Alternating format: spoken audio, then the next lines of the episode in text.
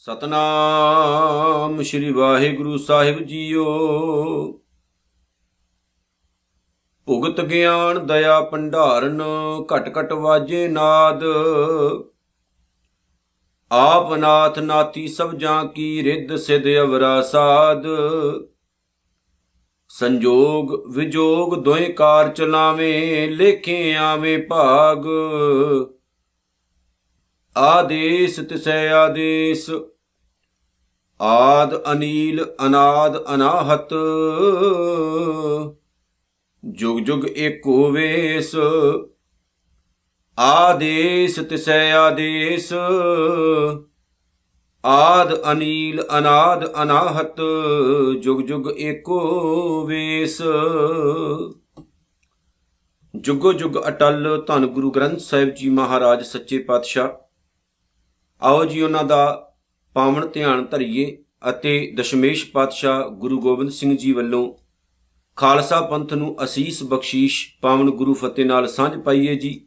ਪਿਆਰ ਨਾਲ ਸਾਰੇ ਗੱਜ ਵੱਜ ਕੇ ਆਖੋ, ਵਾਹਿਗੁਰੂ ਜੀ ਕਾ ਖਾਲਸਾ, ਵਾਹਿਗੁਰੂ ਜੀ ਕੀ ਫਤਿਹ। ਗੁਰੂ ਰੂਪ, ਗੁਰੂ ਪਿਆਰੀ ਸਾਧ ਸੰਗਤ ਜੀ, ਅੱਜ ਸਾਡੇ ਕੋਲ ਜਪਜੀ ਸਾਹਿਬ ਦੀ ਮਹਾਨ ਪਾਵਨ ਬਾਣੀ ਦੀ 29 ਨੰਬਰ ਪੌੜੀ ਮੌਜੂਦ ਹੈ। ਜਿਸ ਪੌੜੀ ਦੇ ਵਿੱਚ ਧੰਨ ਗੁਰੂ ਨਾਨਕ ਸਾਹਿਬ ਸੱਚੇ ਪਾਤਸ਼ਾਹ ਜੀ ਨੇ ਸਿੱਧਾਂ ਨੂੰ, ਜੋਗੀਆਂ ਨੂੰ ਇੱਕ ਸੱਚ ਦੀ ਵਿਚਾਰ ਦੇ ਨਾਲ ਜੋੜਿਆ ਤੇ ਉਹ ਵਿਚਾਰ ਦੁਨੀਆ ਦੇ ਹਰੇਕ ਪ੍ਰਾਣੀ ਦੇ ਲਈ ਸਰਬ ਸਾਂਝੀ ਹੈ। ਅੱਜ ਦੀ ਪੌੜੀ ਦੇ ਵਿੱਚ ਧੰਨ ਗੁਰੂ ਨਾਨਕ ਸਾਹਿਬ ਨੇ ਬਹੁਤ ਵੱਡੀ ਬਖਸ਼ਿਸ਼ ਇਸ ਸੰਸਾਰ ਦੇ ਉੱਤੇ ਕੀਤੀ ਹੈ। ਇੱਕ ਐਸਾ ਉਪਦੇਸ਼ ਦਿੱਤਾ ਹੈ ਸਾਨੂੰ ਜਿਹੜਾ ਕਿ ਦੁਨੀਆ ਦੇ ਹਰ ਇੱਕ ਪ੍ਰਾਣੀ ਮਾਤਰ ਦੇ ਲਈ ਸਰਬ ਸਾਂਝਾ ਹੈ। ਜਿਹਨੂੰ ਆਪਣੇ ਜੀਵਨ ਦੇ ਵਿੱਚ ਵਸਾ ਕੇ ਸਿੱਖ ਨੇ ਆਪਣੇ ਜੀਵਨ ਦਾ ਲੈਵਲ ਹੋਰ ਉੱਚਾ ਕਰਨਾ ਹੈ ਤੇ ਆਪਣੇ ਜੀਵਨ ਦੀਆਂ ਜਿਹੜੀਆਂ ਕਮੀਆਂ ਨੇ ਉਹਨਾਂ ਨੂੰ ਦੂਰ ਕਰਨਾ ਹੈ। ਇੱਕ ਚੀਜ਼ ਦੀ ਆਪਾਂ ਜ਼ਰੂਰ ਕੋਸ਼ਿਸ਼ ਕਰਾਂਗੇ ਨਾਲ ਨਾਲ ਦੱਸਣ ਦੀ ਔਰ ਮੇਰਾ ਖਿਆਲ ਹੈ ਕਿ ਆਪਾਂ ਉਸ ਚੀਜ਼ ਨੂੰ ਸਮਝ ਕੇ ਚੱਲਾਂਗੇ ਕਿ ਜਪਜੀ ਸਾਹਿਬ ਦਾ ਮੇਨ ਭਾਵ ਇਹ ਹੈ ਕਿ ਅਸੀਂ ਆਪਣੇ ਜੀਵਨ ਦੇ ਵਿੱਚੋਂ ਜਿਹੜੀਆਂ ਘਾਟਾਂ ਨੇ, ਜਿਹੜੀਆਂ ਕਮੀਆਂ ਨੇ ਉਹ ਦੂਰ ਕਰਨੀਆਂ ਨੇ ਤੇ ਕਿੱਦਾਂ ਕਰਨੀਆਂ ਨੇ। ਉਹਦੇ ਲਈ ਯੋਗ ਤਰੀਕਾ ਕੀ ਹੈ? ਉਹ ਨਾਲ ਨਾਲ ਆਪਾਂ ਦੱਸਦੇ ਵੀ ਆ ਰਹੇ ਹਾਂ ਸਤਿਗੁਰੂ ਦੀ ਪੌੜੀ ਦਰ ਪੌੜੀ ਦੇ ਮੁਤਾਬਕ। ਗੁਰੂ ਨਾਨਕ ਸਾਹਿਬ ਨੇ ਜਪਜੀ ਸਾਹਿਬ ਦੇ ਵਿੱਚ ਇੱਕ ਗੱਲ ਕਹੀ ਹੈ ਕਿ ਕਿਵ ਸਚਿਆਰਾ ਹੋਈ ਹੈ ਕਿ ਕੂੜਾ ਟੁੱਟੇ ਪਾਲ। ਜਿਹੜੀ ਝੂਠ ਦੀ ਦੀਵਾਰ ਬਣੀ ਹੈ ਸਾਡੇ ਵਿੱਚ ਤੇ ਰੱਬ ਦੇ ਵਿਚਕਾਰ, ਉਹ ਤਿਆਰ ਕਿਨੇ ਕੀਤੀ ਹੈ? ਬੰਦੇ ਨੇ ਖੁਦ। ਬੰਦੇ ਦੀਆਂ ਖੁਦਗਰਜ਼ੀਆਂ ਨਾਲ ਬੰਦੇ ਦੇ ਝੂਠ ਦੀ ਇੱਕ ਦੀਵਾਰ ਤਿਆਰ ਹੋ ਗਈ। ਜੋ ਬੰਦੇ ਨੇ ਰਾਤ ਦਿਨ ਇੱਕ ਕਰਕੇ ਇਕੱਤਰ ਕੀਤਾ ਹੈ ਝੂਠ, ਇਕੱਤਰ ਕੀਤਾ ਹੈ ਪਾਪ, ਜੋ ਖਾਮੀਆਂ ਨੇ ਸਾਡੇ ਜੀਵਨ ਦੀਆਂ, ਉਹ ਇਕੱਠੀਆਂ ਹੋ ਗਈਆਂ। ਉਹਦੇ ਤੋਂ ਇੱਕ ਮੋਟੀ ਪਰਤ ਬਣ ਗਈ। ਹੁਣ ਉਸ ਪਰਤ ਦੇ ਉਰਲੇ ਪਾਸੇ ਅਸੀਂ ਆ ਪਰਲੇ ਪਾਸੇ ਪਰਮਾਤਮਾ ਹੈ। ਇਹਦਾ ਮਤਲਬ ਇਹ ਨਹੀਂ ਕਿ ਵਾਹਿਗੁਰੂ ਜਿਹੜਾ ਹੈ, ਉਰਲੇ ਪਾਸੇ ਨਹੀਂ ਹੈ। ਇਹਦਾ ਮਤਲਬ ਹੈ ਕਿ ਪਰਮਾਤਮਾ ਜਿਹੜਾ ਹੈ, ਉਹਨੂੰ ਅਸੀਂ ਢੱਕਣ ਪਾ ਕੇ ਢੱਕਿਆ ਹੋਇਆ ਹੈ। ਹੰਕਾਰ ਦੀ ਮਾਤਰਾ ਜ਼ਿਆਦਾ ਵੱਧ ਗਈ ਹੈ ਜੀਵਨ ਦੇ ਵਿੱਚ, ਹਉਮੈ ਜ਼ਿਆਦਾ ਆ ਗਈ ਹੈ ਲਾਈਫ ਦੇ ਵਿੱਚ ਤੇ ਗੁਰੂ ਦੀ ਗੱਲ ਨੂੰ ਅਸੀਂ ਫੋਲੋ ਕਰਨਾ ਬੰਦ ਕਰ ਦਿੱਤਾ। ਐਗਜ਼ਾਮਪਲ ਦੇਣਾ ਮੈਂ ਇੱਥੇ ਇੱਕ। ਜਦੋਂ ਲਾਲਟਨ ਜਿਹੜੀ ਹੁੰਦੀ ਹੈ ਨਾ, ਉਹਦੇ ਦੇ ਉਹਦੇ ਵਿੱਚ ਦੀਵਾ ਜਗਾਇਆ ਜਾਂਦਾ ਹੈ, ਮੋਮਬਤੀ ਜਗਾਈ ਜਾਂਦੀ ਹੈ ਤੇ ਆਸ-ਪਾਸੇ ਉਹਦੇ ਸ਼ੀਸ਼ਾ ਹੁੰਦਾ ਹੈ। ਇੱਕ ਟਾਈਮ ਹੁੰਦਾ ਹੈ ਜਦੋਂ ਲਾਈਟ ਅੰਦਰ ਜਗਦੀ ਰਹਿਣ ਦੇ ਨਾਲ ਸ਼ੀਸ਼ੇ ਦੇ ਉੱਤੇ ਧੂਆਂ ਜਮ ਜਾਂਦਾ ਹੈ, ਕਾਲਖ ਜਮ ਜਾਂਦੀ। ਜੇ ਤਾਂ ਉਸ ਕਾਲਖ ਨੂੰ ਨਾ ਲਾਇਆ ਜਾਏ, ਭਾਵ ਨੂੰ ਸਾਫ਼ ਨਾ ਕੀਤਾ ਜਾਏ, ਅੰਦਰ ਦਾ ਹਨੇਰਾ ਬਾਹਰ ਨਹੀਂ ਆਉਂਦਾ ਕਦੇ ਵੀ। ਅੰਦਰ ਹੀ ਰਹਿੰਦਾ, ਕੈਦ ਹੋ ਜਾਂਦਾ ਹੈ ਉਹ। ਜਦੋਂ ਆਪਾਂ ਉਸ ਕਾਲਖ ਨੂੰ ਸਾਫ਼ ਕਰਦੇ ਰਹਿੰਦੇ ਆ ਲਾਲਟਨ ਸਾਫ਼ ਕਰਦੇ ਰਹਿੰਦੇ ਆ ਤੇ ਕੀ ਹੁੰਦਾ ਹੈ? ਅੰਦਰ ਦਾ ਪ੍ਰਕਾਸ਼ ਬਾਹਰ ਆ ਜਾਂਦਾ ਹੈ। ਇਦਾਂ ਹੀ ਸਾਡਾ ਮਨ ਹੈ, ਜਿਹਦੇ ਬਾਰੇ ਗੁਰਬਾਣੀ ਕਹਿੰਦੀ, ਜਨਮ ਜਨਮ ਕੀ ਇਸ ਮਨ ਕੋ ਮਲ ਲਾਗੀ ਕਾਲਾ ਹੋਵਾਸ਼ਿਆ ਬਹੁਤ ਕਾਲਕ ਹੈ ਇਸ ਮਨ ਦੇ ਉੱਤੇ। ਜਿਹੜੀ ਕਿ ਅਸੀਂ ਇਕੱਠੀ ਕਰੀ ਜਾਂਦੇ ਆ ਕਰੀ ਜਾਂਦੇ ਆ ਕਰੀ ਜਾਂਦੇ ਆ ਲੇਕਿਨ ਅਸੀਂ ਇਹਨੂੰ ਧੋਣ ਦਾ ਯਤਨ ਨਹੀਂ ਕਰਦੇ। ਜਿਵੇਂ ਕੋਲੋਂ ਨੂੰ ਸਾਫ਼ ਕਰਨ ਵਾਲੀ ਜਿਹੜੀ ਲੀਰ ਹੁੰਦੀ ਹੈ ਨਾ, ਮਸ਼ੀਨਾਂ ਨੂੰ ਸਾਫ਼ ਕਰਨ ਵਾਲੇ ਜਿਹੜੇ ਕੱਪੜੇ ਹੁੰਦੇ ਨੇ, ਉਹ ਇੰਨੇ ਕਾਲੇ ਹੋ ਜਾਂਦੇ ਨੇ ਕਿ ਉਹਨਾਂ ਨੂੰ ਰਗੜ ਰਗੜ ਕੇ ਧੋਣ ਦੇ ਨਾਲ ਵੀ ਉਹਨਾਂ ਦੀ ਕਲਕ ਨਹੀਂ ਲੱਥਦੀ। ਕੁਝ ਇਸ ਤਰ੍ਹਾਂ ਦਾ ਸਾਡਾ ਮਾਈਂਡ ਹੋ ਗਿਆ, ਮਨ ਹੋ ਗਿਆ। ਹੁਣ ਮਨ ਨੂੰ ਐਦਾਂ ਵਾਸ਼ ਕੀਤਾ ਗਿਆ, ਜਿਵੇਂ ਸਿੱਖ ਹੈ, ਸਿੱਖ ਦੀ ਸ਼ਰਧਾ ਗੁਰੂ ਗ੍ਰੰਥ ਸਾਹਿਬ ਤੋਂ ਇਲਾਵਾ ਹੋਰ ਕਿਤੇ ਨਹੀਂ ਸੀ। ਜੇ ਪਹਿਲ ਤੋਂ ਆਪਾਂ ਗੱਲ ਕਰੀਏ, ਸਿੱਖ ਕਦੇ ਵੀ ਗੁਰੂ ਤੋਂ ਬਾਹਰ ਨਹੀਂ ਸੀ ਜਾਂਦਾ। ਸਿੱਖ ਨੂੰ ਭਟਕਾਉਣ ਦੀ ਕੋਸ਼ਿਸ਼ ਕੀਤੀ ਗਈ, ਪ੍ਰਿਥੀ ਚੰਦ ਨੇ। ਸਿੱਖ ਨੂੰ ਭਟਕਾਉਣ ਦੀ ਕੋਸ਼ਿਸ਼ ਕੀਤੀ ਗਈ ਧੀਰ ਮਲੀਆਂ ਵੱਲੋਂ। ਸਿੱਖ ਨੂੰ ਭਟਕਾਉਣ ਦੀ ਕੋਸ਼ਿਸ਼ ਕੀਤੀ ਗਈ ਰਾਮ ਰਾਏ ਵੱਲੋਂ, ਭਾਵੇਂ ਕਿ ਸਾਰਿਆਂ ਵਿੱਚ ਸਿੱਖਾਂ ਦਾ ਖੂਨ ਸੀ। ਗੁਰੂ ਸਾਹਿਬਾਨਾਂ ਨਾਲ ਰਿਲੇਟਡ ਸੀ, ਗੁਰੂ ਸਾਹਿਬਾਨਾਂ ਦੇ ਸਹਿਬਜ਼ਾਦੇ ਸੀ, ਪਰ ਫਿਰ ਵੀ ਇਹ ਆਪਣੇ ਅੰਦਰ ਇੱਕ ਇਦਾਂ ਦੀ ਵਿਚਾਰ ਪੈਦਾ ਕਰਕੇ ਬਹਿ ਗਏ ਕਿ ਅਸੀਂ ਹੀ ਅਸੀਂ ਆ ਆਪਾਂ ਗੁਰੂ ਨੂੰ ਫੋਲੋ ਨਹੀਂ ਕਰਦੇ, ਗੁਰੂ ਨੂੰ ਨਹੀਂ ਮੰਨਦੇ। ਪਰ ਸਤਿਗੁਰੂ ਇੱਕ ਐਸਾ ਸ਼ਬਦ ਹੈ ਜਿਹੜਾ ਇਨਸਾਨ ਦਾ ਹਨੇਰਾ ਦੂਰ ਕਰਦਾ ਹੈ। ਪਰ ਜੇਕਰ ਕੋਈ ਵੀ ਇਨਸਾਨ ਆਪਣੇ ਨਾਮ ਨਾਲ ਗੁਰੂ ਜੋੜ ਲਏ, ਜਿਵੇਂ ਕਿ ਅੱਜ ਦੇ ਹਾਲਾਤ ਬਣੇ ਨੇ, ਹਰ ਬੰਦਾ ਜਿਹੜਾ ਨਾਰਮਲ ਹਰ ਬੰਦਾ ਚਲਾਕ ਆਪਣੇ ਨਾਮ ਨਾਲ ਗੁਰੂ ਜੋੜ ਕੇ ਬੈਠਾ ਹੈ। ਤੇ ਉਹਨੂੰ ਲੋਕ ਮੰਨੀ ਜਾ ਰਹੇ ਨੇ। ਮੰਨੀ ਜਾ ਰਹੇ ਨੇ ਦੇ ਤਰੀ ਦੀ। ਜੇ ਪਿਓ ਮਰਦਾ ਹੈ ਤੇ ਪਤਨੀ ਗੁਰੂ ਬਣ ਜਾਂਦੀ ਹੈ। ਪਤਨੀ ਮਰਦੀ ਤੇ ਗਾਂ, ਧੀਆਂ, ਬੱਚੇ ਗੁਰੂ ਬਣ ਜਾਂਦੇ ਆ ਔਰ ਗੱਦੀ ਚੱਲਦੀ ਜਾ ਰਹੀ ਹੈ। ਜਿਹੜੀਆਂ ਭੇਡਾਂ ਹੁੰਦੀਆਂ ਨੇ, ਮੂਰਖ ਲੋਕ ਹੁੰਦੇ ਨੇ, ਉਹ ਉਹਨਾਂ ਨੂੰ ਲਗਾਤਾਰ ਮੱਥੇ ਟੇਕੀ ਜਾ ਰਹੇ ਨੇ। ਕਦੇ ਮਾਮਾ, ਕਦੇ ਭਾਣਜਾ, ਕਦੇ ਭਤੀਜੇ ਕਦੇ ਧੀਆਂ ਪੁੱਤਰ, ਇਹ ਚੱਲਦਾ ਰਹਿਣਾ ਕਿਉਂਕਿ ਦੇਹ ਧਾਰੀ ਨੂੰ ਆਖਦੇ ਲੋਕ ਬਾਬਾ ਮਰ ਜਾਏ ਤਾਂ ਨਵਾਂ ਬਣਾਉਂਦੇ ਨੇ। ਔਰ ਇਹ ਰੁਟੀਨ ਚੱਲੀ ਹੈ। ਲੇਕਿਨ ਗੁਰੂ ਗ੍ਰੰਥ ਸਾਹਿਬ ਸੱਚੇ ਪਾਤਸ਼ਾਹ ਦੇ ਨਾਮ ਨਾਲ ਜਿਹੜਾ ਸਤਿਗੁਰੂ ਸ਼ਬਦ ਜੁੜਿਆ ਹੈ, ਉਹਦਾ ਬੜਾ ਮਾਇਨਾ ਹੈ। ਕਿਉਂਕਿ ਗੁਰੂ ਗ੍ਰੰਥ ਸਾਹਿਬ ਜੀ ਬੋਲਦੇ ਨੇ, ਸੁਣਦੇ ਨੇ, ਸਾਨੂੰ ਗਿਆਨ ਦਿੰਦੇ ਨੇ ਔਰ ਸਾਨੂੰ ਸਮਝ ਦਿੰਦੇ ਨੇ। ਗੁਰੂ ਗ੍ਰੰਥ ਸਾਹਿਬ ਸੱਚੇ ਪਾਤਸ਼ਾਹ, ਕਿ ਜੀਵਨ ਵਿੱਚ ਕੀ ਕਰਨਾ ਹੈ ਪੜੋ ਵਿਚਾਰੋ ਤੇ ਜੀਵਨ ਨੂੰ ਅਗਾਹ ਚਲਾਓ। ਗੁਰੂ ਨਾਨਕ ਸਾਹਿਬ ਸੱਚੇ ਪਾਤਸ਼ਾਹ ਦੇ ਸਮੇਂ ਤੋਂ ਗੁਰੂ ਗੋਬਿੰਦ ਸਿੰਘ ਸਾਹਿਬ ਤੱਕ ਜਿੱਥੇ ਕੁਝ ਲੋਕਾਂ ਨੇ ਆਪਣੇ ਆਪ ਨੂੰ ਗੁਰੂ ਖਵਾਉਣਾ ਸ਼ੁਰੂ ਕੀਤਾ, ਉੱਥੇ ਨਾਲ ਦੀ ਨਾਲ ਜਿਹੜੇ ਸਿੱਖ ਸਨ, ਉਹਨਾਂ ਨੇ ਉਹਨਾਂ ਨੂੰ ਜਿਹੜਾ ਸੀ ਉਹ ਪਛਾੜ ਦਿੱਤਾ ਸੀ। ਕੁਝ ਭੁੱਲੇ ਭਟਕੇ ਨਾਲ ਜੁੜੇ ਨੇ, ਪਰ ਬਹੁਤਾਂਤ ਸਿੱਖਾਂ ਦੀ ਜਿਹੜੀ ਗਿਣਤੀ ਸੀ, ਉਹਨਾਂ ਨੇ ਗੁਰੂ ਨੂੰ ਹੀ ਫੋਲੋ ਕੀਤਾ, ਉਹਨਾਂ ਨੂੰ ਨਕਾਰ ਦਿੱਤਾ। ਇਥੋਂ ਤੱਕ ਕਿ ਅੱਜ ਸਿੱਖ ਰਹਿਤ ਮਰਿਆਦਾ 'ਚ ਵਿਸ਼ੇਸ਼ ਤੌਰ ਤੇ ਲਿਖਿਆ ਵੀ ਉਹਨਾਂ ਦੇ ਮੱਥੇ ਨਹੀਂ ਲੱਗਣਾ, ਉਹਨਾਂ ਦੇ ਪਿੱਛੇ ਨਹੀਂ ਜਾਣਾ। ਤੇ ਪਰ ਸ੍ਰੀ ਗੁਰੂ ਗ੍ਰੰਥ ਸਾਹਿਬ ਮਹਾਰਾਜ ਸੱਚੇ ਪਾਤਸ਼ਾਹ ਦੀ ਜਿਹੜੀ ਪਾਵਨ ਬਾਣੀ ਹੈ, ਉਹ ਸਾਡੇ ਲਈ ਸਤਿਕਾਰਯੋਗ ਹੈ, ਕਿਉਂਕਿ ਉਹਨੂੰ ਪੜਨ ਦੇ ਨਾਲ ਹੀ ਜੀਵਨ 'ਚ ਪ੍ਰਕਾਸ਼ ਆਉਣਾ ਹੈ। ਇਹ ਯਾਦ ਰੱਖਿਓ। ਇਹ ਹਰ ਇੱਕ ਸਿੱਖ ਲਈ ਜ਼ਰੂਰੀ ਹੈ। ਪਹਿਲਾਂ ਸਿੱਖ ਬੜੇ ਪੱਕੇ ਹੁੰਦੇ ਸੀ, ਅੱਜ ਦੇ ਸਿੱਖਾਂ ਵਿੱਚ ਪਕਿਆਈ ਨਹੀਂ, ਇੱਕ ਕਚਿਆਈ ਆ ਗਈ। ਜਿਵੇਂ ਸਿਆਣੇ ਕਹਿੰਦੇ, ਗੁਰਦੁਆਰੇ ਪੱਕੇ ਹੋ ਗਏ, ਸਿੱਖ ਕੱਚੇ ਹੋ ਗਏ। ਸਿੱਖ ਹਰ ਇੱਕ ਦੇ ਪਿੱਛੇ ਲੱਗਦੇ ਨੇ, ਹਰ ਇੱਕ ਦੇ ਪਿਛਲੱਗ ਬਣ ਜਾਂਦੇ ਨੇ, ਲੇਕਿਨ ਆਪਣੇ ਗੁਰੂ ਦੀ ਗੱਲ ਨੂੰ ਸਹੀ ਮਾਇਨੇ 'ਚ ਸਮਝਣ ਤੋਂ ਅਵੇਸਲੇ ਹੋ ਗਏ ਨੇ ਸਿੱਖ। ਗੁਰੂ ਨਾਨਕ ਸਾਹਿਬ ਸੱਚੇ ਪਾਤਸ਼ਾਹ ਨੇ ਇਸ ਪੌੜੀ 'ਚ ਸਿੱਧਾ ਨੂੰ ਜਿਹੜੀ ਗੱਲ ਸਮਝਾਈ, ਉਹ ਕੱਲੀ ਸਿੱਧਾ ਲਈ ਨਹੀਂ, ਉਹ ਸਾਡੇ ਲਈ ਵੀ ਹੈ। ਸਤਿਗੁਰੂ ਨੇ ਕਿਹਾ, ਪਹਿਲਾਂ ਤਾਂ ਮੈਂ ਦੱਸ ਦਵਾਂ ਤੁਹਾਨੂੰ ਕਿ ਗੁਰੂ ਨਾਨਕ ਸਾਹਿਬ ਸਿੱਧਾਂ ਵਿੱਚ ਬੈਠੇ ਨੇ, ਉਹਨਾਂ ਨੇ ਕੀ ਵੇਖਿਆ ਕਿ ਸਿੱਧਾਂ ਨੇ ਇੱਕ ਚੂਰਮਾ ਤਿਆਰ ਕੀਤਾ ਹੈ। ਇੱਕ ਭਾਂਡੇ ਦੇ ਵਿੱਚ ਪਾਇਆ ਭਾਂਡੇ ਵਿੱਚ ਪਾਉਣ ਤੋਂ ਬਾਅਦ ਇੱਕ ਜਾਣੇ ਦੀ ਡਿਊਟੀ ਲੱਗੀ ਹੈ, ਜਿਹੜਾ ਵਰਤਾਵਾ ਹੈ, ਉਹਦੇ ਗਲ ਦੇ ਵਿੱਚ ਇੱਕ ਵਾਜਾ ਹੈ, ਇੱਕ ਨਾਦੀ ਹੈ। ਉਹਨੇ ਉਸ ਨਾਦੀ ਨੂੰ ਵਜਾਇਆ ਭਾਵ ਕਿ ਇੱਕ ਆਵਾਜ਼ ਨਿਕਲੀ ਹੈ, ਇੱਕ ਹੌਰਨ ਦੀ ਤਰ੍ਹਾਂ, ਤੇ ਸਾਰੇ ਜਰ ਜਿਹੜੇ ਸਿੱਧ ਸਨ, ਉਹ ਇਕੱਠੇ ਹੋ ਗਏ। ਉਹਨਾਂ ਨੇ ਚੂਰਮਾ ਕੱਲੇ ਕੱਲੇ ਨੂੰ ਵਰਤਾ ਦਿੱਤਾ। ਗੁਰੂ ਨਾਨਕ ਸੱਚੇ ਪਾਤਸ਼ਾਹ ਮਹਾਰਾਜ ਨੇ ਉਹਦੇ ਤੋਂ ਇੱਕ ਚੀਜ਼ ਲੈ ਲਈ ਬੜੀ ਸੋਹਣੀ। ਤੇ ਸਤਿਗੁਰੂ ਨੇ ਉਹਨਾਂ ਨੂੰ ਇੱਕ ਸਮਝਾਇਆ ਵੀ ਜਦੋਂ ਸਾਰੇ ਨੇ ਚੂਰਮਾ ਖਾ ਲਿਆ, ਫਿਰ ਸਤਿਗੁਰੂ ਨੇ ਇਕੱਠਿਆਂ ਕੀਤਾ, ਸਮਝਾਇਆ ਵੀ। ਕਹਿੰਦੇ, ਦੇਖੋ, ਧਿਆਨ ਮਾਰ ਕੇ ਦੇਖਿਓ। ਭੁਗਤ ਗਿਆਨ। ਜੇ ਆ ਚੂਰਮਾ ਤੁਸੀਂ ਖਾਣੇ ਹੋ, ਅੱਜ ਕੱਲਾ ਚੂਰਮਾ ਖਾਣ ਨਾਲ ਜੋਗੀ ਨਹੀਂ ਬਣ ਜਾਈਦਾ। ਸਤਿਗੁਰੂ ਨੇ ਕਿਹਾ, ਕਹਿੰਦੇ, ਭੁਗਤ ਗਿਆਨ, ਚੂਰਮਾ, ਭੁਗਤ। ਗਿਆਨ ਗਿਆਨ ਭਾਵ ਰੱਬ ਨਾਲ ਜੁੜਨ ਦੀ ਇੱਕ ਵਿਧੀ। ਆਪਣੇ ਮਨ ਦੇ ਵਿੱਚ ਰੱਬ ਦਾ ਪ੍ਰੇਮ ਪੈਦਾ ਕਰ ਲੈਣਾ, ਚਾਨਣ ਪੈਦਾ ਕਰ ਲੈਣਾ, ਸੋਝੀ ਪੈਦਾ ਕਰ ਲੈਣੀ ਪ੍ਰਮਾਤਮਾ ਦੀ। ਕਣ ਕਣ ਵਿੱਚ ਵਸਿਆ ਹੋਇਆ ਰੱਬ ਜਾਣ ਲੈਣਾ। ਗੁਰੂ ਨਾਨਕ ਸਾਹਿਬ ਸੱਚੇ ਪਾਤਸ਼ਾਹ ਕਹਿੰਦੇ, ਹੈ ਜੋਗੀ, ਜੇ ਅਕਾਲ ਪੁਰਖ ਵਾਹਿਗੁਰੂ ਦੀ ਸਰਬ ਵਿਆਪਕਤਾ ਤੇਰੇ ਲਈ ਆ ਚੂਰਮਾ ਬਣ ਜਾਏ, ਭੁਗਤ ਗਿਆਨ, ਦਇਆ ਭੰਡਾਰਨ ਤੇ ਦਇਆ ਭੰਡਾਰਨ ਭਾਵ ਦਇਆ ਇਸ ਚੂਰਮੇ ਨੂੰ ਵਰਤਾਉਣ ਵਾਲੀ ਬਣ ਜਾਏ। ਹੁਣ ਇੱਥੇ ਗੱਲ ਸਮਝਿਓ।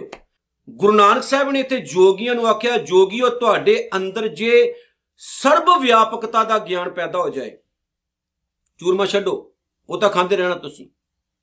ਪਰ ਜੇ ਸਰਬ ਵਿਆਪਕਤਾ ਦਾ ਗਿਆਨ ਤੁਹਾਡੇ ਅੰਦਰ ਚੂਰਮਾ ਬਣ ਜਾਏ, ਦਇਆ ਉਸ ਚੂਰਮੇ ਨੂੰ ਵਰਤਾਉਣ ਵਾਲੀ ਬਣ ਜਾਏ, ਕਿਉਂਕਿ ਗੁਰੂ ਸਾਹਿਬ ਨੇ ਕਿਹਾ ਵੀ ਤੁਹਾਡੇ ਵਿੱਚ ਦਇਆ ਦੀ ਬੜੀ ਘਾਟ ਮੈਂ ਵੇਖੀ ਹੈ। ਤੇ ਜਦੋਂ ਤੱਕ ਦਇਆ ਨਹੀਂ ਪੈਦਾ ਹੁੰਦੀ, ਧਰਮ ਤਾਂ ਜੰਮਦਾ ਹੀ ਨਹੀਂ ਨਾ ਅੰਦਰ। ਗੁਰੂ ਨਾਨਕ ਸਾਹਿਬ ਜੀ ਕਹਿੰਦੇ ਨੇ, ਜੇ ਤੁਹਾਡੇ ਅੰਦਰ ਪ੍ਰਮਾਤਮਾ ਨੂੰ ਚਾਰੇ ਪਾਸੇ ਵੇਖਣ ਦੀ ਦ੍ਰਿਸ਼ਟੀ ਬਣ ਜਾਏ, ਤੁਹਾਡੇ ਅੰਦਰ ਦਇਆ ਪੈਦਾ ਹੋ ਜਾਏ, ਦਇਆ ਭੰਡਾਰਨ ਭੰਡਾਰਨ ਭਾਵ ਕਿ ਜਿਹੜਾ ਚੂਰਮਾ ਵਰਤਾਉਣ ਵਾਲਾ ਹੈ, ਦਇਆ ਤੁਹਾਡੇ ਅੰਦਰ ਪੈਦਾ ਹੋ ਜਾਏ, ਭਾਵ ਕਿ ਦਇਆ ਇਸ ਗਿਆਨ ਰੂਪ ਚੂਰਮੇ ਨੂੰ ਵਰਤਾਉਣ ਵਾਲੀ ਬਣ ਜਾਏ, ਤੁਹਾਡੇ ਅੰਦਰ ਪੈਦਾ ਕਰਨ ਵਾਲੀ ਬਣ ਜਾਏ। ਘਟ ਘਟ ਵਾਜੇ ਨਾਦ ਨਾਦ ਭਾਵ ਉਹ ਇੱਕ ਆਵਾਜ਼ਾ ਜਿਹੜਾ ਜੋਗੀ ਵਜਾ ਕੇ ਸਾਰੇ ਨੂੰ ਇਕੱਠੇ ਕਰਦਾ ਹੈ ਵੀ ਚੂਰਮਾ ਤਿਆਰ ਹੈ ਤੇ ਖਾ ਲਓ। ਤੇ ਗੁਰੂ ਨਾਨਕ ਸਾਹਿਬ ਕਹਿੰਦੇ, ਜੇ ਦੁਨੀਆ ਦੇ ਹਰ ਬੰਦੇ ਦੇ ਅੰਦਰ ਵਸਦੀ ਹੋਈ ਰੱਬੀ ਰੌ ਜਿਹੜੀ ਕਿ ਜ਼ਿੰਦਗੀ ਨੂੰ ਚਲਾ ਰਹੀ ਹੈ, ਉਹ ਸੁਣਦੀ ਤੁਹਾਡੇ ਅੰਦਰ ਤਾਕਤ ਬਣ ਜਾਏ ਤੇ ਇਹ ਤੁਹਾਡਾ ਵਾਜਾ ਬਣ ਜਾਏ। ਜਿਵੇਂ ਗੁਰੂ ਅਮਰਦਾਸ ਸਾਹਿਬ ਨੇ ਆਨੰਦ ਸਾਹਿਬ ਦੀ ਪਾਣ ਬਾਣੀ ਵਿੱਚ ਆਖਿਆ, ਐ ਸਿੱਖਾ ਇਸ ਚੀਜ਼ ਨੂੰ ਸਮਝੀ ਕਿ ਦੁਨੀਆ ਦੇ ਹਰ ਇੱਕ ਬੰਦੇ ਵਿੱਚ ਇੱਕ ਆਵਾਜ਼ਾ ਵੱਜ ਰਿਹਾ ਪਵਨ ਦਾ। ਔਰ ਉਹ ਆਵਾਜ਼ੇ ਨੂੰ ਸੁਣਨਾ ਬਹੁਤ ਜ਼ਰੂਰੀ ਹੈ। ਤੂੰ ਇਹ ਸਮਝੀ ਦੁਨੀਆ ਦੇ ਹਰ ਇੱਕ ਇਨਸਾਨ ਦੇ ਵਿੱਚ ਪਰਮਾਤਮਾ ਸਾਖਸ਼ਾਤ ਵਸਦਾ ਹੈ। ਜੋਗੀ, ਜੇ ਐਸਾ ਸਮਝ ਲੇਗਾ ਤੇ ਤੇਰੇ ਆ ਆਵਾਜ਼ੇ ਵਜਾਉਣ ਦੀ ਲੋੜ ਨਹੀਂ ਪੈਣੀ, ਕਿਉਂਕਿ ਹਰ ਇੱਕ ਬੰਦੇ ਦੇ ਅੰਦਰ ਇੱਕ ਜ਼ਿੰਦਗੀ ਦੀ ਰੌਂ ਰੂਪ ਆਵਾਜ਼ਾ ਵੱਜ ਰਿਹਾ ਤੂੰ ਆਪਣੇ ਅੰਦਰ ਇੱਕ ਗਿਆਨ ਪੈਦਾ ਕਰ, ਦਇਆ ਪੈਦਾ ਕਰ ਸਭਨਾ ਜੀਵਾਂ ਦੇ ਵਿੱਚ ਪ੍ਰਮਾਤਮਾ ਨੂੰ ਦੇਖ, ਕਿਉਂਕਿ ਕੋਈ ਵੀ ਪਾਪੀ ਨਹੀਂ ਹੈ, ਸਾਰੀ ਰੱਬ ਨੇ ਪੈਦਾ ਕੀਤੇ ਨੇ, ਤੂੰ ਆਪਣੇ ਆਪ ਨੂੰ ਮਹਾਨ ਸਮਝਣਾ ਬੰਦ ਕਰ ਦੇ, ਫਿਰ ਤੈਨੂੰ ਪਤਾ ਲੱਗੇਗਾ, ਦੁਨੀਆ ਦਾ ਕੋਈ ਬੰਦਾ ਪਾਪੀ ਨਹੀਂ। ਜਦੋਂ ਇਨਸਾਨ ਖੁਦ ਨੂੰ ਮਹਾਨ ਸਮਝਣਾ ਸ਼ੁਰੂ ਕਰਦਾ ਏ, ਉਦੋਂ ਉਹਨੂੰ ਦੂਸਰੇ ਦੇ ਵਿੱਚ ਔਗਣ ਦਿਸਣੇ ਸ਼ੁਰੂ ਹੋ ਜਾਂਦੇ ਨੇ। ਔਗਣ ਨਜ਼ਰ ਹੀ ਉਦੋਂ ਆਉਂਦੇ ਜਦੋਂ ਅਸੀਂ ਇਹ ਕਹਿੰਨੇ ਆ ਵੀ ਆਪਾਂ ਜ਼ਿਆਦਾ ਮਹਾਨ ਹੋ ਗਏ ਆ। ਹਾਂ, ਸੱਚ ਬੋਲਣਾ ਕੋਈ ਗੁਨਾਹ ਨਹੀਂ ਹੈ। ਕੋਈ ਇਨਸਾਨ ਤੁਹਾਡੇ ਨਾਲ ਧੱਕਾ ਕਰਦਾ ਹੈ, ਬੋਲੋ। ਕਿਤੇ ਕੋਈ ਇਨਸਾਨ ਝੂਠ ਕੰਮ, ਝੂਠ ਬੋਲ ਰਿਹਾ ਬੋਲੋ। ਕਿਤੇ ਤੁਹਾਡੀ ਕੌਮ ਨਾਲ ਗਦਾਰੀ ਹੋ ਰਹੀ ਹੈ, ਤਾਂ ਬੋਲੋ। ਪਰ ਜੇਕਰ ਤੁਸੀਂ ਆਪਣੇ ਆਪ ਨੂੰ ਹੀ ਦੁਨੀਆ ਦੇ ਸਰਵ ਸ੍ਰੇਸ਼ਟ ਮੰਨਣਾ ਸ਼ੁਰੂ ਕਰ ਦੋ ਤੇ ਬਾਕੀ ਸਭ ਤੁਹਾਨੂੰ ਮੂਰਖ ਹੀ ਲੱਗਣਗੇ। ਧੰਨ ਗੁਰੂ ਨਾਨਕ ਸਾਹਿਬ ਨੇ ਕਿਹਾ, ਜੋਗੀਓ, ਤੁਹਾਡੇ ਵਿੱਚ ਇਹ ਬੜੀ ਵੱਡੀ ਪ੍ਰੋਬਲਮ ਹੈ। ਇਹਨੂੰ ਪਹਿਲਾਂ ਦੂਰ ਕਰ ਲਓ, ਫਿਰ ਆਪ ਨਾਥ ਨਾਥ ਆਪ ਨਾਥ ਨਾਥ ਪਾਪ ਪ੍ਰਮਾਤਮਾ, ਜਿਨੇ ਸਾਰੀ ਸ੍ਰਿਸ਼ਟੀ ਨੱਥਿਆ ਹੋਇਆ ਹੈ, ਕਾਬੂ ਚ ਕੀਤਾ ਹੈ। ਗੁਰੂ ਨਾਨਕ ਸਾਹਿਬ ਨੇ ਕਿਹਾ ਵੀ ਪ੍ਰਮਾਤਮਾ ਹੀ ਤੁਹਾਡਾ ਨਾਥ ਹੋਵੇ ਗੋਰਖਨਾਥ ਨਹੀਂ। ਹੁਣ ਵੇਖੋ ਗੁਰੂ ਨਾਨਕ ਸਾਹਿਬ ਦੀ ਕਿੰਨੀ ਕਿਰਪਾ ਕਿ ਜਦੋਂ ਸਤਿਗੁਰੂ ਨੇ ਸਿੱਧਾ ਜੋਗੀਆਂ ਨਾਲ ਵਿਚਾਰ ਚਰਚਾ ਕੀਤੀ, ਸਿੱਧਾ ਜੋਗੀਆਂ ਨੂੰ ਸੱਚ ਦੀ ਗੱਲ ਸਮਝਾਈ, ਤੇ ਕਿੱਥੇ ਗੋਰਖ ਮਤਾ ਸ਼ਹਿਰ ਹੁੰਦਾ ਸੀ, ਤੇ ਉੱਥੋਂ ਬਦਲ ਕੇ ਬਾਅਦ ਚ ਨਾਨਕ ਮਤਾ ਬਣ ਗਿਆ। ਨਾਨਕ ਮਤਾ ਕਿਵੇਂ ਬਣਿਆ? ਜਦੋਂ ਨਾਨਕ ਦੀ ਮਤ ਲੋਕਾਂ ਨੇ ਅਪਣਾਈ। ਜਦੋਂ ਗੁਰੂ ਨਾਨਕ ਦੀ ਮਤ ਅਪਣਾਈ, ਗੋਰਖ ਦੀ ਮਤ ਨੂੰ ਤਲਾਂਜਲੀ ਦੇ ਕੇ ਹੀ ਗੁਰੂ ਨਾਨਕ ਸਾਹਿਬ ਦੀ ਮਤ ਲੋਕਾਂ ਨੇ ਅਪਣਾਈ। ਅੱਜ ਸਾਡੇ ਕੋਲ ਗੁਰੂ ਨਾਨਕ ਸਾਹਿਬ ਦੀ ਮਤ ਨਹੀਂ ਹੈ। ਅਸੀਂ ਗੁਰੂ ਨਾਨਕ ਸਾਹਿਬ ਨੂੰ ਫੋਟੋਆਂ ਵਿੱਚ ਰੱਖਿਆ ਹੈ, ਮੂਰਤੀਆਂ 'ਚ ਰੱਖਿਆ ਹੈ ਆ ਈਬੇ ਤੇ, ਐਮਾਜ਼ੋਨ ਤੇ ਚਲੇ ਜੋ ਕਿੰਨੀਆਂ ਮਹਿੰਗੀਆਂ ਮਹਿੰਗੀਆਂ ਮੂਰਤਾਂ ਗੁਰੂ ਨਾਨਕ ਸਾਹਿਬ ਦੀਆਂ ਤਿਆਰ ਕਰ ਲਈਆਂ। ਲੇਕਿਨ ਗੁਰੂ ਨਾਨਕ ਸਾਹਿਬ ਦੀ ਮਤ ਨਹੀਂ ਅਪਣਾ ਪਾਏ। ਗੁਰੂ ਗ੍ਰੰਥ ਸਾਹਿਬ ਦੀ ਨੂੰ ਪੜਿਆ ਸਮਝਿਆ, ਗੁਰੂ ਗ੍ਰੰਥ ਸਾਹਿਬ ਨੂੰ ਮੱਥਾ ਜ਼ਰੂਰ ਟੇਕਿਆ ਪੜਿਆ ਵੀ ਜ਼ਰੂਰ ਹੈ, ਪਰ ਸਮਝਿਆ ਨਹੀਂ ਅਸੀਂ। ਕਿੱਥੇ ਉਹ ਧਨ ਸੀ ਜੋਗੀ ਜਿਨ੍ਹਾਂ ਨੇ ਕਿਹਾ, ਅੱਜ ਤੋਂ ਬਾਅਦ ਇਸ ਸ਼ਹਿਰ ਦਾ ਨਾਮ ਨਾਨਕ ਮਤਾ ਹੋਵੇਗਾ, ਗੋਰਖ ਮਤਾ ਨਹੀਂ। ਇੱਕ ਬੜਾ ਵੱਡਾ ਇਨਕਲਾਬ ਉਸ ਸਮੇਂ ਆ ਗਿਆ ਸੀ ਕਿ ਝੂਠ ਦੀਆਂ ਦੀਵਾਰਾਂ ਖਤਮ ਹੋ ਗਈਆਂ। ਸਤਿਗੁਰੂ ਨੇ ਕਿਹਾ, ਸਿੱਧੋ ਤੁਹਾਡਾ ਨਾਥ ਇੱਕੋ ਹੀ ਹੋਣਾ ਚਾਹੀਦਾ ਹੈ, ਪ੍ਰਮਾਤਮਾ। ਆਪ ਨਾਥ, ਜਦੋਂ ਤੁਹਾਡਾ ਗੋਰਖਨਾਥ ਨਹੀਂ, ਜਦੋਂ ਤੁਹਾਡਾ ਨਾਥ ਰੱਬ ਬਣ ਜਾਏਗਾ। ਆਪ ਨਾਥ, ਨਾਥੀ ਸਭ ਜਾਂ ਕੀ, ਜਿਸ ਪ੍ਰਮਾਤਮਾ ਨੇ ਸਾਰੀ ਸ੍ਰਿਸ਼ਟੀ ਨੂੰ ਨੱਥ ਪਾਈ ਹੋਈ ਹੈ, ਆਪਣੇ ਕਾਬੂ 'ਚ ਕੀਤੀ ਹੈ ਭਾਵ, ਅਸੀਂ ਸਾਰੇ ਰੱਬ ਦੇ ਅੰਡਰਾਂ, ਰੱਬ ਦੇ ਕਾਬੂ ਦੇ ਵਿੱਚ ਹਾਂ। ਹੁਕਮੀ ਹੋਵਣਾ ਕਾਰ ਹੁਕਮ ਨਾ ਕਹਿਆ ਜਾਏ। ਆਪ ਨਾਥ ਨਾਤੀ ਸਭ ਜਾਂ ਕੀ, ਰਿੱਧ ਸਿੱਧ ਅਵਰਾ ਸਾਧ, ਜਿਹੜੀਆਂ ਰਿੱਧੀਆਂ ਸਿੱਧੀਆਂ ਦੇ ਪਿੱਛੇ ਤੁਸੀਂ ਲੱਗੇ ਹੋ, ਧੰਨ ਗੁਰੂ ਨਾਨਕ ਸਾਹਿਬ ਸੱਚੇ ਪਾਤਸ਼ਾਹ ਕਹਿੰਦੇ, ਇਹ ਹੋਰ ਹੀ ਸਵਾਦ ਨੇ, ਤੁਹਾਨੂੰ ਉਲਟ ਪਾਸੇ ਲੈ ਕੇ ਜਾਣਗੇ। ਰਾਤ ਦਿਨ ਸਮਾਧੀਆਂ ਲਗਾ ਲਗਾ ਕੇ, ਆ ਜਿਹੜੀਆਂ ਰਿੱਧੀਆਂ ਸਿੱਧੀਆਂ ਤੁਸੀਂ ਪੈਦਾ ਕੀਤੀਆਂ ਨੇ, ਇਹ ਤੁਹਾਨੂੰ ਉਲਟ ਪਾਸੇ ਲੈ ਕੇ ਜਾਣਗੀਆਂ, ਮਾੜੇ ਪਾਸੇ ਲੈ ਕੇ ਜਾਣਗੀਆਂ। ਇਹਨਾਂ ਨੇ ਤੁਹਾਡਾ ਕਦੇ ਵੀ ਪਾਰ ਉਤਾਰਾ ਨਹੀਂ ਕਰਨਾ। ਤੇ ਗੁਰੂ ਨਾਨਕ ਸਾਹਿਬ ਸੱਚੇ ਪਾਤਸ਼ਾਹ ਨੇ ਕਿਹਾ, ਇਹਨਾਂ ਤੋਂ ਖਿਹੜਾ ਛੁਡਾ ਕੇ ਤੁਸੀਂ ਪ੍ਰਮਾਤਮਾ ਦੇ ਪਾਵਨ ਚਰਨਾਂ ਨਾਲ ਜੁੜੋ। ਆਪ ਨਾਥ, ਨਾਥੀ ਸਭ ਜਾਂ ਕੀ ਰਿੱਧ ਸਿਧ ਅਵਰਾ ਸਾਧ, ਸੰਜੋਗ ਵਿਜੋਗ ਦੋਏ ਕਾਰ ਚਲਾਵੇਂ। ਸਤਿਗੁਰ ਨੇ ਕਿਹਾ, ਇਸ ਚੀਜ਼ ਨੂੰ ਸਮਝਿਓ, ਸੰਜੋਗ ਤੇ ਵਿਜੋਗ, ਮਿਲਣਾ ਤੇ ਵਿਛੜਨਾ ਪ੍ਰਮਾਤਮਾ ਦੀ ਇੱਕ ਰਜ਼ਾ ਹੈ। ਕੋਈ ਇਨਸਾਨ ਜੰਮ ਰਿਹਾ ਹੈ, ਕੋਈ ਇਨਸਾਨ ਮਰ ਰਿਹਾ ਹੈ, ਕੋਈ ਆ ਰਿਹਾ ਹੈ, ਕੋਈ ਜਾ ਰਿਹਾ ਹੈ, ਕੋਈ ਬਹਿ ਰਿਹਾ ਹੈ, ਕੋਈ ਉੱਠੇ ਇਹ ਦੁਨੀਆ ਇਦਾਂ ਹੀ ਚੱਲਦੀ ਹੈ। ਸੰਜੋਗ ਤੇ ਵਿਜੋਗ ਇਹਨਾਂ ਦੋਨਾਂ ਤੋਂ ਸੰਸਾਰ ਤੁਰ ਰਿਹਾ, ਕਾਰ ਚਲਾਵੇਂ, ਇਹ ਦੋਨੋਂ ਹੀ ਤਾਕਤਾਂ ਦੁਨੀਆ ਦੀ ਕਿਰਤ ਚਲਾ ਰਹੀਆਂ ਨੇ, ਦੁਨੀਆ ਨੂੰ ਚਲਾ ਰਹੀਆਂ ਨੇ। ਤੇ ਜੇ ਨਵੇਂ ਪੱਤੇ ਆ ਰਹੇ ਨੇ ਤੇ ਪੁਰਾਣੇ ਜਾ ਰਹੇ ਨੇ, ਪੁਰਾਣੇ ਜਾਣੀਆਂ ਤਾਂ ਨਵੇਂ ਕਿੱਥੋਂ ਹੋਣਗੇ? ਦੁਨੀਆ ਦੀ ਬਿਊਟੀ ਇਹਦੇ ਵਿੱਚ ਹੈ। ਬਜ਼ੁਰਗ ਹੋ ਕੇ ਇਨਸਾਨ ਮਰ ਜਾਂਦਾ ਹੈ, ਫਿਰ ਨਵੇਂ ਨਾਲ ਦੀ ਨਾਲ ਪੈਦਾ ਹੋਈ ਜਾਂਦੇ ਨੇ। ਕੁਦਰਤੀ ਹੈ ਨਾ।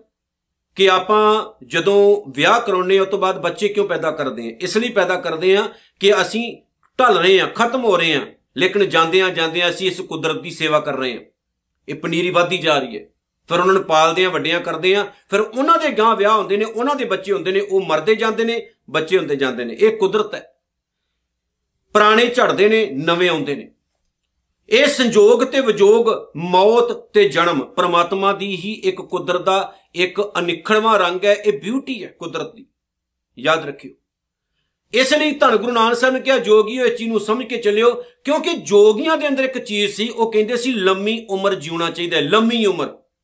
ਤੇ ਲੰਮੀ ਉਮਰ ਦੇ ਨਾਲ ਬਹੁਤ ਕੁਝ ਮਿਲਦਾ ਹੈ। ਸਵਾਲ ਲੰਮੀ ਉਮਰ ਦਾ ਨਹੀਂ, ਸਵਾਲ ਹੈ ਚੰਗੇ ਜੀਵਨ ਦਾ।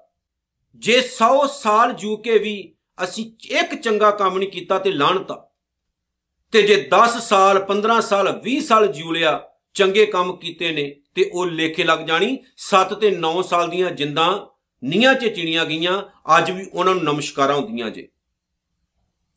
ਗੁਰੂ ਨਾਨਕ ਸਾਹਿਬ ਨੇ ਕਿਹਾ, ਸਦੋ ਸੰਜੋਗ ਤੇ ਵਿਜੋਗ, ਜੰਮਣਾ, ਮਰਨਾ, ਮਿਲਣਾ, ਵਿਛੜਨਾ, ਇਹਨਾਂ ਦੇ ਨਾਲ ਦੁਨੀਆ ਚੱਲ ਰਹੀ ਹੈ ਇਹ ਦੁਨੀਆ ਦੀ ਬਿਊਟੀ ਹੈ, ਸੰਜੋਗ, ਵਿਜੋਗ ਦੋਏ ਕਾਰ ਚਲਾਵੇਂ, ਲੇਖੇ ਆਵੇਂ, ਭਾਗ ਸੰਜੋਗ ਤੇ ਵਿਜੋਗ ਨਾਲ ਕਾਇਨਾਤ ਚੱਲ ਰਹੀ ਹੈ। ਜੋ ਜੋ ਅਸੀਂ ਮਾੜੇ ਚੰਗੇ ਕੰਮ ਕਰਦੇ ਆ ਉਹਦੇ ਮੁਤਾਬਕ ਸਾਨੂੰ ਹਿੱਸਾ ਸਾਡਾ ਮਿਲੀ ਜਾਂਦਾ ਹੈ। ਇਹ ਪਾਪ ਤੇ ਪੁੰਨ ਦੀ ਗੱਲ ਹੈ। ਮਾੜੇ ਕੰਮ ਕਰੋਗੇ ਤਾਂ ਮਾੜਾ ਅੰਦਰ ਹੋਏਗਾ, ਚੰਗੇ ਕਰੋਗੇ ਤੇ ਚੰਗਾ ਹੋਏਗਾ। ਚੰਗਿਆਈਆਂ ਬੁਰਾਈਆਂ ਵਾਚੈ, ਧਰਮ ਹਦੂਰ ਕਰਮੀ ਆਪੋ ਆਪਣੀ, ਕੇ ਨੇੜੇ ਕੇ ਦੂਰ। ਚੰਗਿਆਂ ਮਾੜਿਆਂ ਕੰਮਾਂ ਨਾਲ ਸਾਡੀ ਨੇੜਤਾ ਤੇ ਦੂਰੀ ਵੱਧਦੀ ਹੈ। ਪਰ ਜਦੋਂ ਅਸੀਂ ਗੁਰੂ ਦੇ ਕੋਲ ਅਗਵਾਈ ਲੈਨੇ ਆ ਤੇ ਸਤਿਗੁਰੂ ਸਾਨੂੰ ਜੀਉਣ ਦਾ ਢੰਗ ਦੱਸਦਾ ਹੈ। ਸਤਿਗੁਰੂ ਸਾਨੂੰ ਸੱਚ ਸਮਝਾਉਂਦਾ ਹੈ। ਸਤਿਗੁਰੂ ਨੇ ਕਿਹਾ, ਕਹਿੰਦੇ, ਆਓ ਜੋਗੀਓ, ਆਦੇਸ਼ ਤਿਸੈ, ਆਦੇਸ਼ ਆਦ, ਅਨੀਲ, ਅਨਾਦ ਅਨਾਥ ਜੁਗ ਜੁਗ ਇੱਕੋ ਵੇਸ। ਉਸ ਪਰਮਾਤਮਾ ਨੂੰ ਨਮਸਕਾਰ ਕਰੀਏ, ਜਿਹੜਾ ਆਦ ਹੈ, ਸਭ ਦਾ ਮੁੱਢ ਹੈ, ਅਨੀਲ ਹੈ, ਜਿਹਦੇ ਉੱਤੇ ਕੋਈ ਦਾਗ ਨਹੀਂ ਹੈ, ਜਿਹੜਾ ਨਾਸ਼ ਰਹਿਤ ਹੈ, ਜਿਹੜਾ ਆਪਣੇ ਆਪ ਤੋਂ ਪੈਦਾ ਹੋਇਆ ਜਿਹਦਾ ਕੋਈ ਮੁੱਢ ਨਹੀਂ ਪਰ ਜਿਨੇ ਸਭ ਨੂੰ ਪੈਦਾ ਕੀਤਾ ਹੈ, ਜਿਹੜਾ ਹਰ ਇੱਕ ਸਮੇਂ ਵਿੱਚ ਇੱਕ ਤਰ੍ਹਾਂ ਹੀ ਰਹਿੰਦਾ ਹੈ, ਉਹਦੇ ਪਾਵਨ ਚਰਨਾਂ ਨਾਲ ਜੋਗੀਓ ਜੁੜੀਏ। ਤੇ ਜੋਗੀਆਂ ਨੇ ਗੁਰੂ ਨਾਨਕ ਸਾਹਿਬ ਦੀਆਂ ਗੱਲਾਂ ਨੂੰ ਐਕਸੈਪਟ ਕੀਤਾ ਵੀ, ਮੰਨਿਆ ਵੀ, ਜੀਵਨ 'ਚ ਧਾਰਿਆ ਵੀ। ਪਰ ਕੀ ਅਸੀਂ ਮੰਨ ਰਹੇ ਹਾਂ? ਅਸੀਂ ਜੀਵਨ 'ਚ ਧਾਰ ਰਹੇ ਹਾਂ। ਪੂਰੀ ਪੂਰੀ ਜ਼ਿੰਦਗੀ ਗੁਰਦੁਆਰੇ 'ਚ ਜਾਂਦੇ ਹਾਂ। ਪੂਰੀ ਪੂਰੀ ਜ਼ਿੰਦਗੀ ਨਿਤਨੇਮ ਕਰਦੇ ਹਾਂ। ਕੀ ਸਮਝ ਰਹੇ ਹਾਂ ਗੁਰਬਾਣੀ ਕੀ ਕਹਿੰਦੀ ਹੈ? ਗੁਰਬਾਣੀ ਦਾ ਮਾਇਨਾ ਕੀ ਹੈ? ਇਸ ਪੌੜੀ 'ਚੋਂ ਅਸੀਂ ਕੀ ਸਿੱਖਿਆ? ਆਪਣੇ ਜੀਵਨ ਦੇ ਵਿੱਚ ਗਿਆਨ ਪੈਦਾ ਕਰੋ। ਗਿਆਨ ਦਾ ਚਾਨਣ ਹੋਏਗਾ, ਅਗਿਆਨਤਾ ਖਤਮ ਹੋਏਗੀ। ਦਇਆ ਪੈਦਾ ਕਰੋ ਆਪਣੇ ਜੀਵਨ ਦੇ ਵਿੱਚ। ਉਹਦੀ ਬਹੁਤ ਕਮੀ ਹੈ ਸਾਡੇ ਵਿੱਚ। ਗੁਰੂ ਨਾਨਕ ਸਾਹਿਬ ਕਹਿੰਦੇ ਨੇ, ਰੱਬ ਦੇ ਬਣਾਏ ਹੋਏ ਨਿਯਮਾਂ ਨੂੰ ਸਮਝੋ ਸਹੀ ਤਰ੍ਹਾਂ ਦੇ ਨਾਲ। ਸਾਰੀ ਕਾਇਨਾਤ ਵਿੱਚ ਵਸਦੇ ਹੋਏ ਪ੍ਰਮਾਤਮਾ ਨੂੰ ਜਾਣੋ। ਜੇ ਐਸਾ ਹੋਏਗਾ ਤੇ ਤੁਸੀਂ ਸੱਚੇ ਜੋਗੀ ਹੋ। ਤੇ ਜੇ ਨਹੀਂ, ਤਾਂ ਫਿਰ ਭੇਖ ਹੈ ਜਿੰਨਾ ਮਰਜ਼ੀ ਧਾਰਨ ਕਰੀ ਜਾਓ। ਇਤਨੀਆਂ ਬੇਨਤੀਆਂ ਸਵਾਰ ਕਰਨੀਆਂ। ਭੁੱਲ ਚੁੱਕ ਦੀ ਖਿਮਾ। ਵਾਹਿਗੁਰੂ ਜੀ ਕਾ ਖਾਲਸਾ ਵਾਹਿਗੁਰੂ ਜੀ ਕੀ ਫਤਿਹ।